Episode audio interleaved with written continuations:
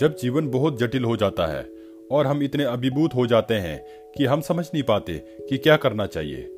ऐसे समय में ये हमें हमेशा लाभदायक और महत्वपूर्ण होता है कि एक जगह अपने मन को स्थिर करें और अपने आप को याद दिलाएँ कि हमारे जीवन का लक्ष्य लक्ष्य कोई साधारण नहीं, बल्कि वो लक्ष्य जो हमारे जीवन का आधार है, जीवन का वो उद्देश्य जो एक बुद्ध प्रकृति के मनुष्य का होना चाहिए। जब हम बहुत कंफ्यूज होते हैं और ऐसा लगे कि जीवन रुक सा गया है, ऐसे समय में यह अति आवश्यक है कि हमें अपने लिए समय निकालना चाहिए। चाहे वो एक घंटे के लिए हो या एक दिन के लिए, या फिर कई दिनों के लिए ही क्यों ना हो। परंतु समय दें, अपने आप को, अपने मन को और ये सोचने का प्रयास करें कि खुशी कैसे प्राप्त किया जाए। उन कारणों को खोजें, जो आपके लिए, आपके जीवन में शांति और खुशियाँ लेकर आए।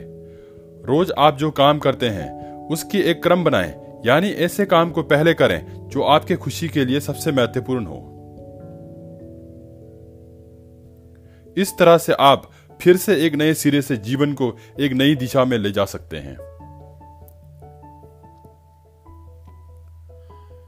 परम पावन दलाई लामा जी कहते हैं कि आज से 2500 साल पहले भगवान बुद्ध के युग में किए गए प्रयोगों के आधार पर यह सिद्ध हुआ है कि जीवन अमूल्य है, खासकर मनुष्य जीवन।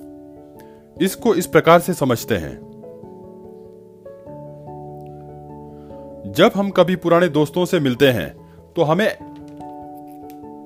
एहसास होता है कि समय कितना जल्दी गुजर जाता है और आश्चर्य भी होता है कि क्या हमने समय का सदुपयोग किया या नहीं।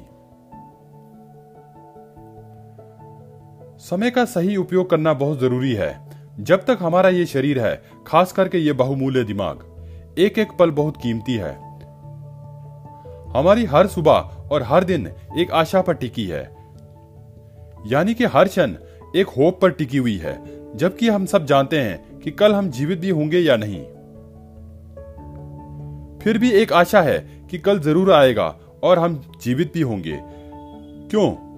सिर्फ़ एक होप के सहारे, एक आशा के सहारे। या इस बात की कोई गारंटी नहीं है कि कल आएगा या नहीं, फिर भी हम कम, काम करते हैं, मेहनत करते हैं, सिर्फ़ आशा के सहारे। इसलिए हमें हर पल समय का सही उपयोग करना चाहिए। एज ए बुद्धिस्ट यानी कि एक बुद्धिस्ट होने के नाते, मेरे हिसाब से समय का सही उपयोग करने से मतलब है कि हमें हर पल दूसरों की सेवा करनी चाहिए। दूसरे में केवल अपने माता पिता या परिवार जन ही नहीं, अपितु वो सारे प्राणी जो इस पृथ्वी पर हैं।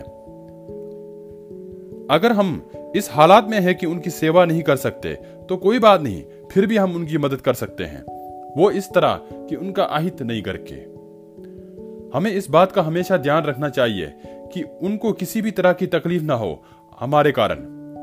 अगर हम बुद्ध की शिक्षाओं का ज्ञान अध्ययन करें, यानी कि डीप एनालिसिस करें तो हम इस निष्कर्ष पर आएँगे कि बुद्ध के सारे सिद्धांतों का निचोड़ ही यही है।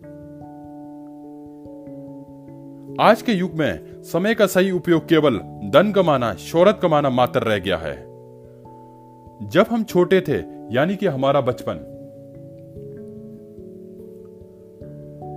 तब हम बड़े होने की चाह में, यानी कि जवानी की चाह में, इस तरह बचपन निकल गया।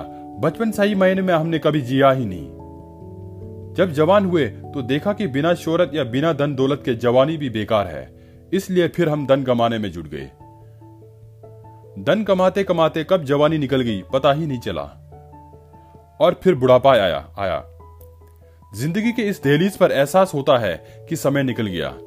असल में मनुष्य को जीवित होने का एहसास ही तब होता है, जब वो मृत्युशैया पर, यानी कि शमशान में चिता पर होता है। यही वो पल होता है जब उसे जीने की चाह होती है और समय का मूल्य पता लगता है। परंतु तब तक समय मनुष्य को अपने से अवगत करा चुकी होती है। यहाँ सेकंड चांस संभव ही नहीं है। जो है, अभी है। इस तरह समय का मूल्य समझकर जीवन जीने को बुद्धत्व या बुद्ध की भाषा में दूसरा पक्ष माना गया है, जो कि सर्वोच्च है। असलियत में जिसको हम मोक्ष या निर्वाण कहते हैं, वहाँ पहुँचने के केवल दो ही रास्ते हैं। एक रास्ता वो जो अभी तक हमने डिस्कस किया।